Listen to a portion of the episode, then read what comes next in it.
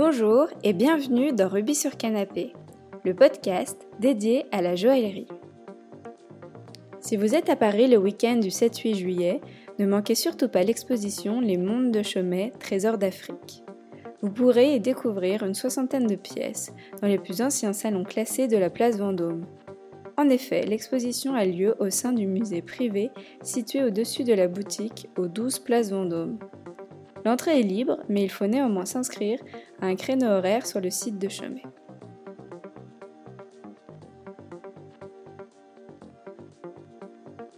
Bonjour Pamela. Bonjour. Je suis ravie de vous accueillir dans Rubis sur Canapé. Merci beaucoup. C'est très gentil d'avoir accepté mon invitation. C'est un vrai plaisir, merci. Donc, euh, vous êtes Pamela Street, designer de bijoux, joaillère et créatrice de la maison de joaillerie Morphée. Tout à fait. Euh, est-ce que vous pouvez nous expliquer pourquoi vous avez choisi ce nom Morphée ?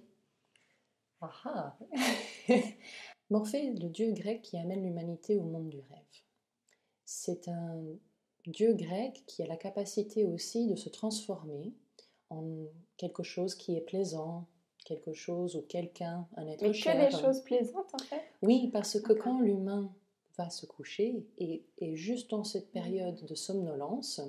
Si vous voyez un, un énorme dieu grec qui est à côté de votre lit, je pense que vous paniqueriez quand même un tout petit peu. Donc il a la capacité de se transformer en quelque chose de plaisant, comme si vous étiez déjà rentré dans le monde des songes. Il est souvent dépeint dans les anciens tableaux avec des ailes de papillon. Et j'ai vraiment voulu reprendre cet aspect-là qui décrit également un peu la, le, le, le logo de la marque Morphée. J'ai pris les ailes de papillon d'une variété brésilienne qui s'appelle le papillon Morpho, qui a donc la même racine latine. Et la particularité de ce papillon est que les ailes changent de couleur. L'aspect également de transformation a donc pris un, un impact dans la manière, l'approche de, du bijou, du bijou transformable, qui est quelque chose d'assez récurrent dans les collections. Et cette volonté aussi de retranscrire le rêve en réalité.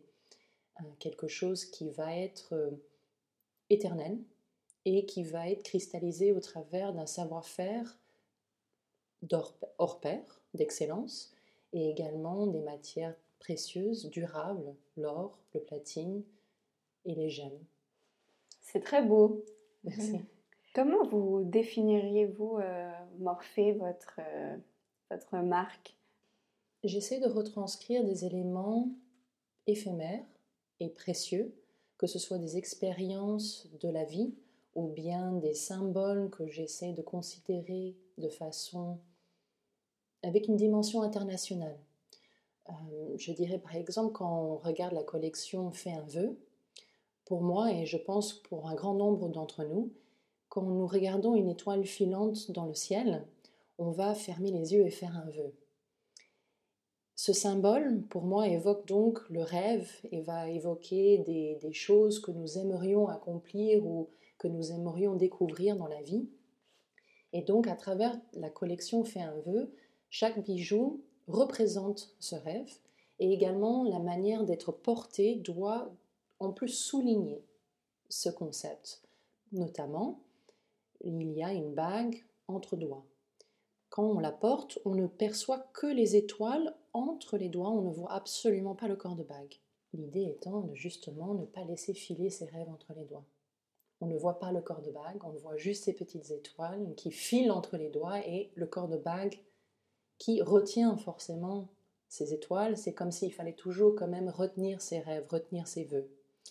La bague demi-phalange qu'on porte au bout du doigt, étant l'idée qu'il faut toujours garder ses rêves au bout des doigts.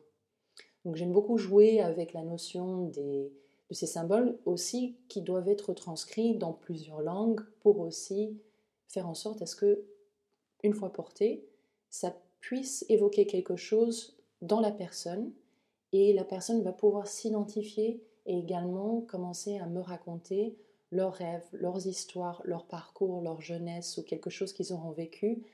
Les fleurs de cerisier, par exemple, il y a certaines personnes qui vont tout de suite dire « Ah oui, je me souviens quand mon père me portait sur ses épaules pour que je puisse attraper les premières branches afin de faire secouer ces branches et que les pétales de fleurs puissent tomber au sol. Des souvenirs d'enfance comme ça, pour moi, sont extrêmement précieux. Ce sont des moments éphémères, tout comme un rêve. C'est quelque chose d'extrêmement volutile. Et ce côté un petit peu éthériel que j'essaye de préserver dans un bijou, ben, c'est comme une bouffée d'air frais. Parce que je pense qu'une fois qu'on re-regarde son bijou porté, on se rappelle de ce moment plaisant. Et c'est un moment de joie, en fait, que j'essaye de retranscrire. Dans cette, dans et du coup, euh, c'est un moment éphémère, mais qui va rester euh, pérenne. Mm-hmm. C'est très... Euh... original comme façon de voir et surtout euh, universel, en fait ça parle à tout le monde. J'essaye, j'essaye, c'est vrai que par exemple la collection Bouton d'or, beaucoup de personnes ici en France vont dire oui oui oui moi aussi quand j'étais petite je mettais le bouton d'or sous mon menton et euh, on explosait de rire parce que ça voulait dire qu'on aimait le beurre. Si je dis ça à quelqu'un en Chine par contre, ils ne connaissent pas cette, euh, cette histoire, donc j'explore encore des symboles que j'essaye d'adapter. Oui, mais peut-être qu'ils auront d'autres histoires Exactement. Euh, liées et ce sera tout aussi chouette. Et les pierres aussi sont-elles une source d'inspiration en elles-mêmes ? Absolument. Absolument, parce que d'une part, la couleur des pierres, elles permettent réellement de retranscrire quelque chose de réel. Donc j'essaye vraiment d'avoir des chromies qui se rapprochent de, des couleurs qu'on va voir, par exemple le bouton d'or, je vais utiliser une certaine couleur de saphir jaune afin de retranscrire au plus proche le jaune qu'on va voir dans les prairies de cette fleur. Mais dans un autre sens, il y a également la collection que j'ai récemment développée qui s'appelle Aurore Boréale, où là je parle vraiment des opales australiennes, des opales noires. Et, et ça, ça... En fait, j'ai été en Laponie pour aller voir les aurores boréales. Et c'était un moment absolument magique, parce que c'est quelque chose de complètement éthériel. C'est comme si les dieux venaient de tirer des rideaux de couleurs, de cascades de couleurs qui, qui traversaient le ciel au ralenti. Et je me suis dit, c'est absolument incroyable comme, comme vue, comme, comme, comme moment. Et comment retranscrire ça dans un bijou? Ça m'avait beaucoup travaillé pendant plusieurs années. Et un jour, un de mes, de mes négociants en pierre, un de mes marchands de pierre, m'a tendu une opale de vingt-cinq carats. Et il me l'a posée sur, mon, sur ma main et il m'a dit « Qu'est-ce que tu en penses ?» Et là, je voyageais sur place parce qu'au travers de cette pierre, j'ai revu les aurores boréales. Là, on a tout ce jeu de couleurs, parce qu'on a les bleus, on a les verts, on a des petites pointes de rouge, des petites pointes d'orange, on a les, les pourpres. Et ce qui est magique, c'est que la pierre vit, elle bouge. Quand on passe la lumière, quand la pierre bouge elle-même, on voit toutes ces couleurs qui s'allument, qui s'éteignent, qui changent, qui cascadent. Et c'est ce même effet que les aurores boréales font dans le ciel. Parce que ce ne sont pas des lumières qui sont statiques, ce sont des lumières qui sont très vaporeuses et qui bougent. Et donc, il y a cette notion de mouvement, de changement de couleur, et les mêmes couleurs qui étaient retranscrites dans cette pierre. Donc oui, effectivement, la pierre en elle-même peut être vraiment une source d'inspiration première, tout comme elle peut accompagner, je dirais, la, le, le concept de base tel que, par exemple, les boutons d'or. Et euh, est-ce qu'il y a des pierres que vous aimez plus que d'autres ou non? Je dirais les pierres de couleur. Je suis vraiment très très fan des pierres de couleur, le saphir particulièrement, dont certaines variétés qu'on peut trouver du côté de Sri Lanka qui ont des inclusions en forme d'ailes de papillon. Ça c'est peut-être une des pierres que j'ai eu vraiment le coup de cœur pour. Bon après, je suis aussi très très fan de, la, de l'animal en question. Les opales, très clairement, parce que pour moi, c'est une pierre qui n'a pas à choisir. Chaque pierre, elle a besoin de choisir sa couleur. L'émeraude est verte, le mmh. saphir, il est bleu, ou bien il est mauve, ou bien il est jaune. Le rubis est rouge, peut-être un petit peu rosé. Et l'opale, elle, elle est de toutes les couleurs. C'est vrai, ça... c'est un peu la reine. Voilà, c'est exactement ça. Euh, vous faites des tirages limités de vos bijoux. Pourquoi ce choix ? Les pièces sont limitées parce que j'ai voulu rendre aussi hommage à une technique de fabrication qu'on, pour la sculpture des bronzes notamment. On, j'utilise la, une technique qui est très similaire, qu'on explore beaucoup ici à Paris, c'est la technique de la fonte à la cire perdue. On va sculpter un bijou en cire, on va ensuite en réaliser un moule et le tirage est limité à neuf exemplaires, ce qui est la même technique que nous utilisons pour la fabrication des bronzes.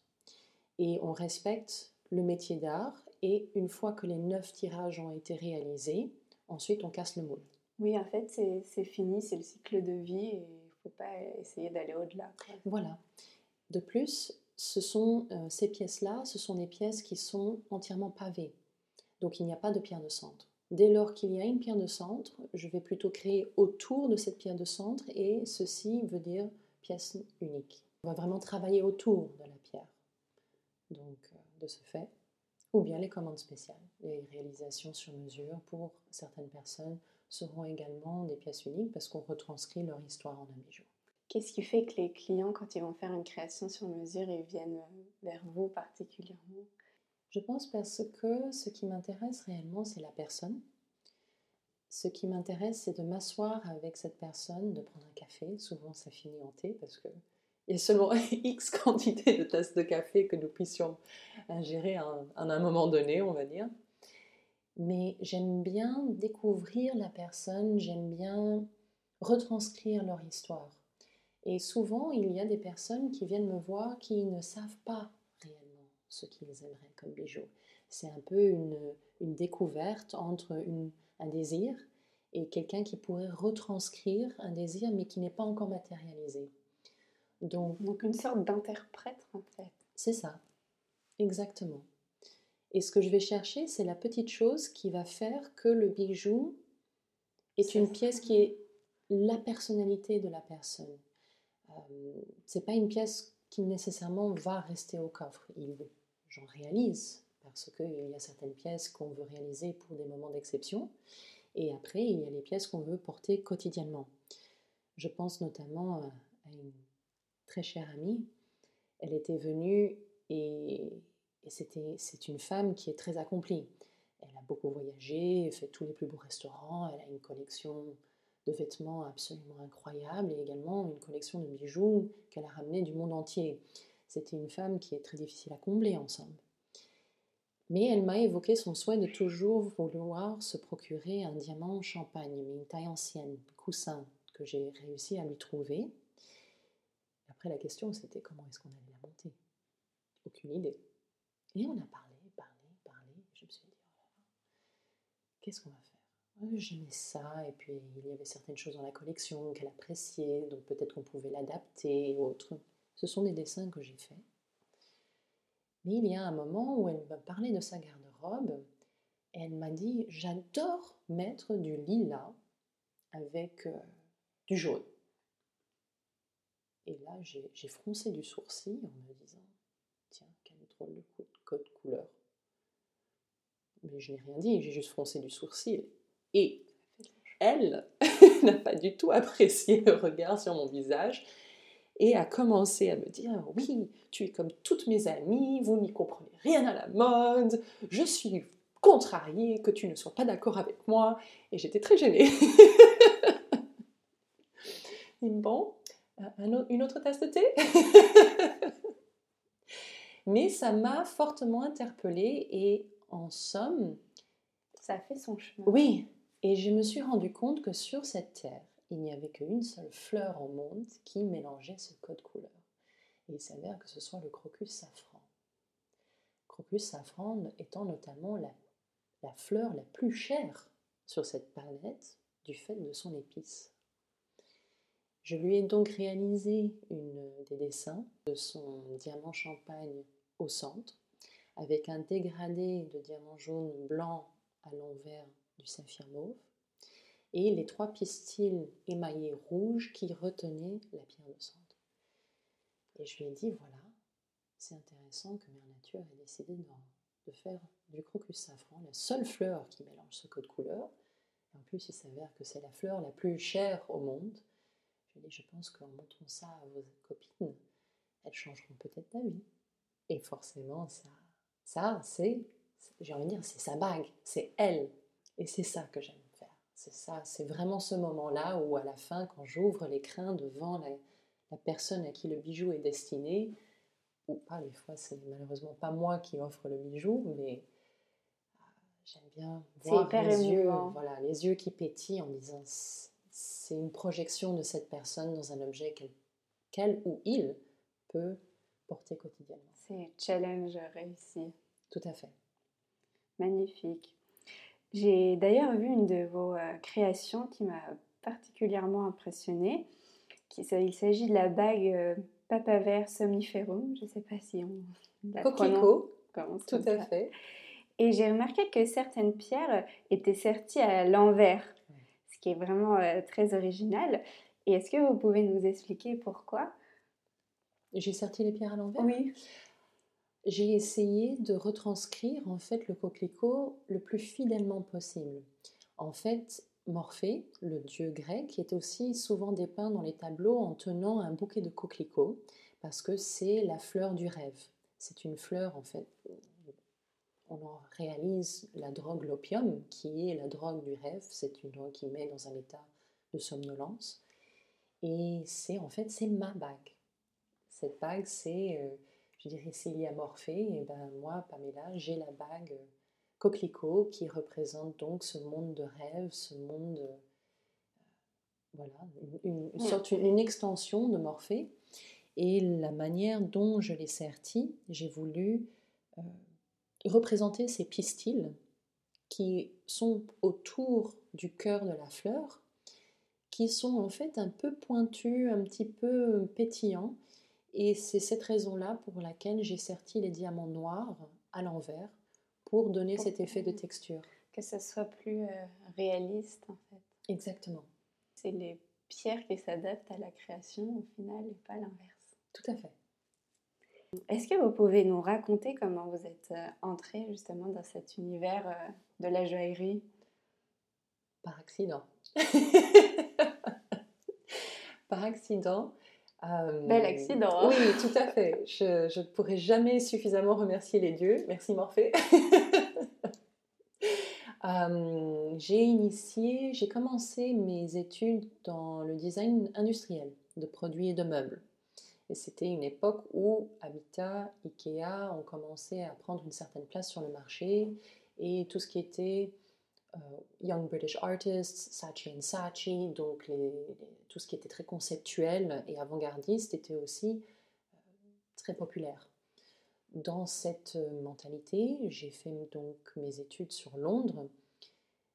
On était sur des choses qui étaient fonctionnelles mais alternatives et des choses qui pouvaient être flat pack, des choses qui étaient faciles à transformer. On était sur vraiment un concept de quantité et de pouvoir plaire à, à un maximum de monde. C'était super, mais moi je voulais toujours ajouter le petit truc qui faisait que c'était personnel. La, le petit détail où je me dis, oui cette armoire elle serait magnifique, mais il faudrait la jouer au laser pour faire un motif fleuri, un, un effet dentelle, ce serait même plus léger à transporter. Et mes professeurs me disaient, mais non, parce que ça va plaire, à, ça, c'est trop ciblé, ça ne va pas plaire à autant de personnes si c'est ornemental. Ça m'a contrariée. Et en travaillant le, le bois, le plastique, le métal, le verre, j'ai commencé à travailler à une plus petite échelle. Fascinée par la nature, j'ai commencé naturellement à réaliser des bijoux, mais qui étaient plus fantaisie.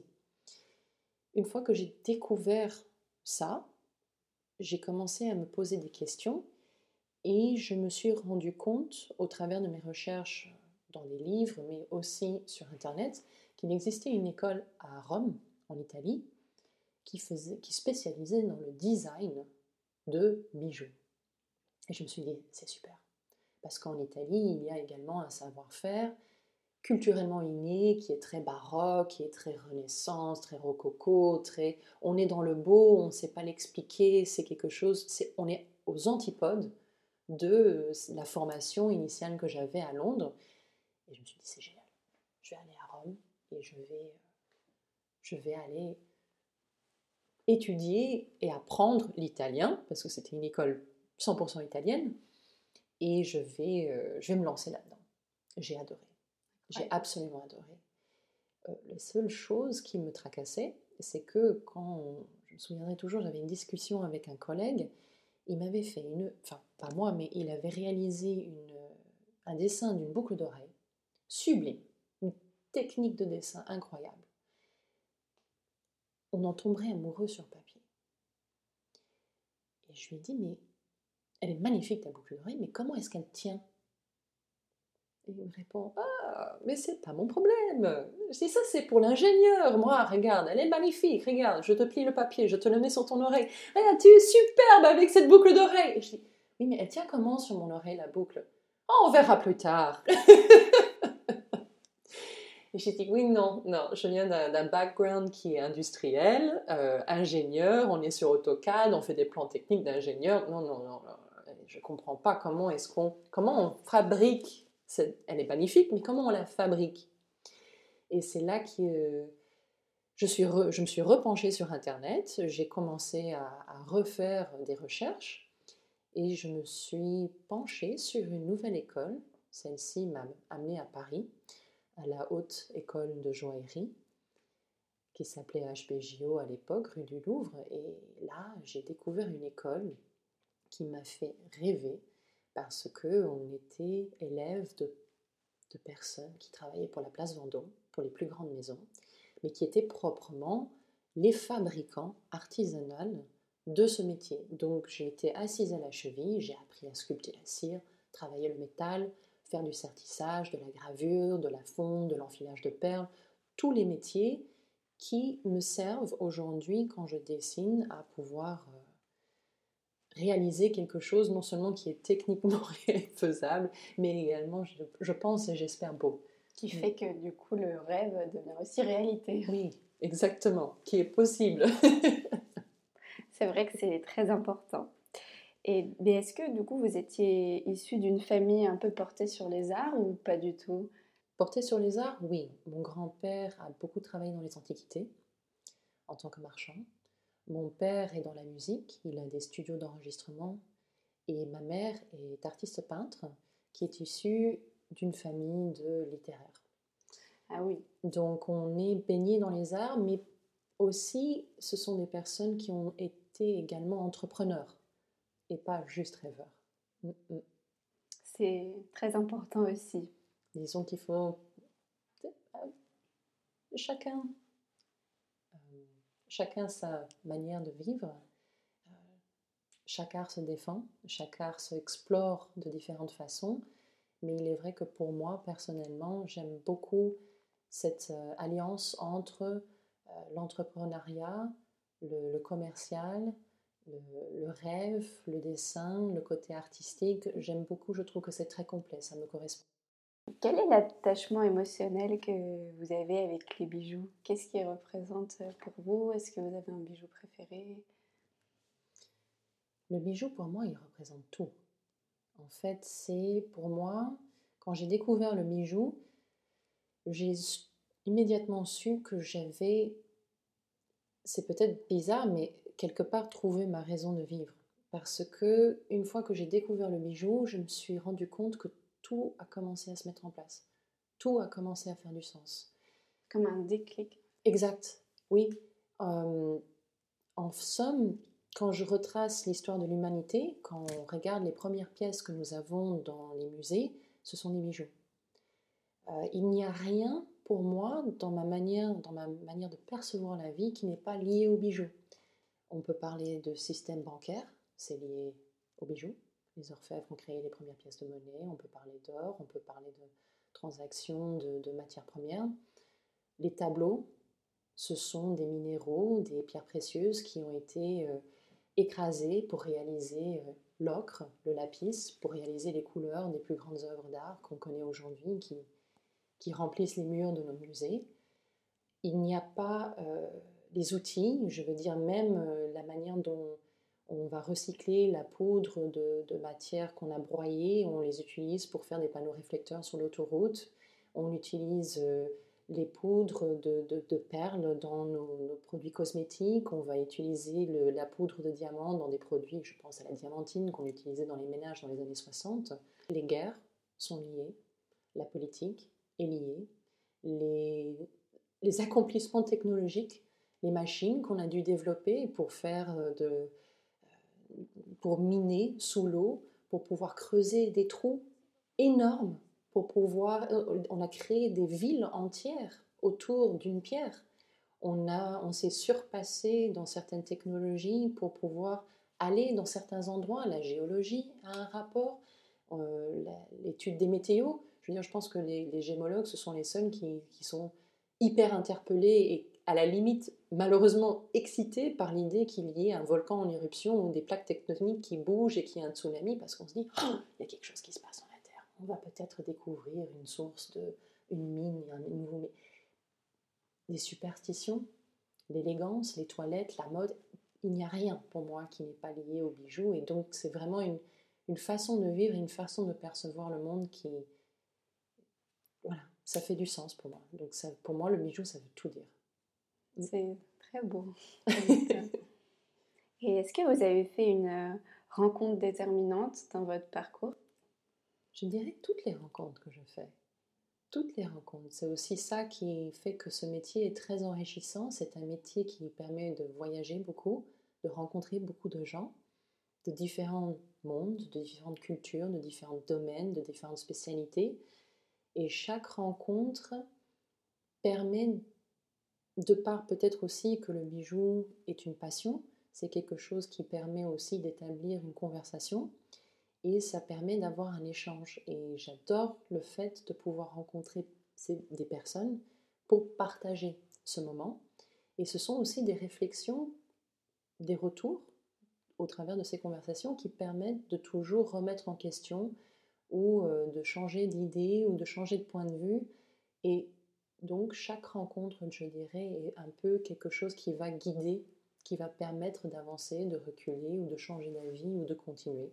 Vous êtes euh, belge et américaine et vous avez beaucoup euh, voyagé pendant vos études, notamment à Londres, à Rome, comme vous nous l'expliquiez euh, précédemment. Où est-ce que vous avez euh, préféré étudier ? Parce que vous disiez qu'en Italie, c'était beau, rococo, et cetera. Mais euh, à Londres aussi, il y a, y a une espèce d'effervescence euh, incroyable et... Joker. Concernant les trois villes dans lesquelles j'ai étudié, donc Londres, Rome et Paris, ce sont trois villes qui, qui sont très différentes. Elles sont très enrichissantes de différentes façons. Et, et je ne peux pas dire que j'en ai préféré une plus que l'autre parce que euh, les trois, je, j'ai plaisir à perpétuellement y retourner, perpétuellement me développer dans ces trois villes et Vous vous, ça vous sentez bien dans les trois. En fait. Ah oui, oui, oui, oui, absolument. Et je pense que c'est ça aussi qui est fantastique avec ce métier, c'est que, pas juste dans ces trois villes, mais dans plein d'autres villes dont, auxquelles ce métier m'a amené à, à, à travailler ou même à vivre, même si ce n'est que de manière ponctuelle, je me sens très très à l'aise. Est-ce qu'il y a des spécificités de ces différents pays en matière artistique? Est-ce qu'ils voient l'art de la même manière ou pas du tout? Pas du tout. Pas du tout. C'est très intéressant, même je dirais l'approche artistique. Euh, et ça, je l'ai découvert plus tard également dans ma carrière au travers de voyages et au travers du fait que j'ai travaillé avec beaucoup d'ateliers à l'international. J'ai travaillé avec des ateliers en Chine, avec des ateliers à Istanbul, en Italie, euh, enfin à Anvers forcément. Je suis quand même fidèle à mon pays. euh, c'est, c'est absolument remarquable de voir la technicité, les spécificités, aussi les produits, les, les, les matériaux qui sont disponibles d'une région à l'autre. Mais clairement, quand je vais par exemple à Idar-Oberstein en Allemagne, les graveurs et les sculpteurs de pierre là-bas ont des outils et ils sont familiers avec certaines matières qui sont propres à leur savoir-faire. Quand je vais à Torre del Greco, en Italie, le corail, c'est leur spécialité, et leur approche, leur matière, quand on parle vraiment à quelqu'un qui est euh, lié historiquement, culturellement, et aussi, je veux dire, l'environnement, les matières qui sont là, ces personnes-là développent un véritable savoir-faire, une vérita- un acquis qui leur est propre, et ils vont développer aussi des outils qui sont spécifiques aux matières qui les entourent. À Paris, par exemple, nous sommes très très forts pour pouvoir travailler la cire, la sculpture, et on va faire de la fonte à la cire perdue. On utilisait déjà, au seizième siècle, on parlait du fait que la Seine apportait le meilleur sable sur les berges pour pouvoir faire la fonte à la cire perdue. Donc c'est vraiment ancré dans les mœurs. Euh, à Anvers, par contre, ils adorent travailler directement le métal. Donc ils vont laminer l'or et ils vont venir travailler, souder, couper directement le métal. Chose ici à Paris qui est un, moins naturel. un peu plus... Ce sont vraiment, il y a des personnes qui le font et qui le font avec énormément de maîtrise, mais c'est beaucoup plus spécifique. Il y a quelques personnes. Tandis que là-bas, c'est un savoir-faire qui est beaucoup plus acquis partout, en règle générale. Ou quand je vais à Istanbul, par exemple, là-bas, les législations permettent encore d'avoir euh, certains produits euh, qui, aujourd'hui, ici en Europe, ben, avec les normes, euh, en fait, on a banni certains produits qui fait qu'on ne peut pas obtenir les mêmes couleurs au niveau de l'émaillage et, et ou les mêmes dégradés de couleurs, et, etc., et cetera. Donc, j'arrive, par exemple, à retrouver des, des couleurs d'émaillage en, en Turquie qui sont proches des techniques d'émaillage qu'on pouvait avoir ici en France à l'époque Art Nouveau, mais qu'on n'a malheureusement plus. Et pourquoi avez-vous choisi du coup de vous installer à Paris finalement ? Paris, pour moi, c'est le juste milieu entre les mentalités du Nord et les mentalités du Sud. On a un équilibre et aussi il y a quelque chose de fortement romantique à Paris. J'ai vraiment un, un confort ici géographique parce que ça me permet de très facilement voyager entre le reste du monde. J'allais, j'allais dire entre Bruxelles, entre Anvers, entre Londres, entre... mais en fait partout. Ici, l'aéroport, les trains sont des, des systèmes qui sont très faciles d'accès et ça me permet de me rendre demain à Hong Kong si je le souhaite, ou à Las Vegas, ou euh, qu'importe, mais ou Sri Lanka. Euh... à Anvers, je m'assois dans le train, deux heures plus tard, j'y suis, c'est absolument fantastique. Ça, vous avez déjà un petit peu répondu, mais... Quelles sont les, les joies que vous procure vraiment euh, votre métier et aussi les difficultés que vous rencontrez au quotidien ? Je dirais les joies, je pense en avoir déjà un petit peu parlé, dans voilà. le sens que c'est vraiment de pouvoir retranscrire quelque chose avec des matières qui sont absolument sublimes. Soyons honnêtes, ce sont, enfin, pour moi, ce sont des matières absolument sublimes, ce sont des matières nobles, ce sont des, des trésors de la terre que l'homme va venir subliminer et de plus, on va rassembler tout ça dans un objet que j'espère sera éternel, qui, qui va quelque part non seulement marquer une vie, mais peut-être, à ma petite échelle, contribuer à l'histoire de l'humanité. Je, je le souhaite, je l'espère, je touche du bois. Mais... Euh, ce sont des choses qui sont tellement précieuses et je me sens tellement privilégiée de pouvoir explorer tout ça que ça, ça me rapporte énormément de joie. Le challenge, je dirais, c'est, c'est la même chose. En fait, c'est de travailler ces matières parce qu'on n'a pas trop droit à l'erreur. Ce sont des choses qu'il faut faire de manière très réfléchie. Ce sont des choses qu'il faut... C'est une approche avec énormément de respect. Parce que ce sont des matières qui sont nobles, qui sont précieuses, qui sont onéreuses. Et de ce fait, il faut énormément considérer l'objet et énormément considérer également les personnes avec qui on travaille pour pouvoir réaliser au mieux ces pièces. Parce que l'effet final, en fait, c'est, c'est ce que je dis, c'est le pétillement des yeux de la personne qui va recevoir cette pièce en se disant « elle est parfaite ». Et je ne veux pas qu'elle sorte de l'atelier sans qu'elle soit parfaite. Et c'est un vrai, ça, c'est un vrai challenge.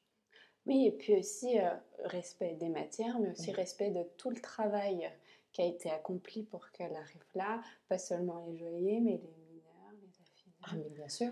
Bien et sûr. Donc, effectivement, on ne peut pas se permettre... De... Techniquement, je dis beaucoup aux personnes qu'il y a à peu près dix corps de métier qui rentrent en jeu quand on réalise une pièce. Parce que je prends...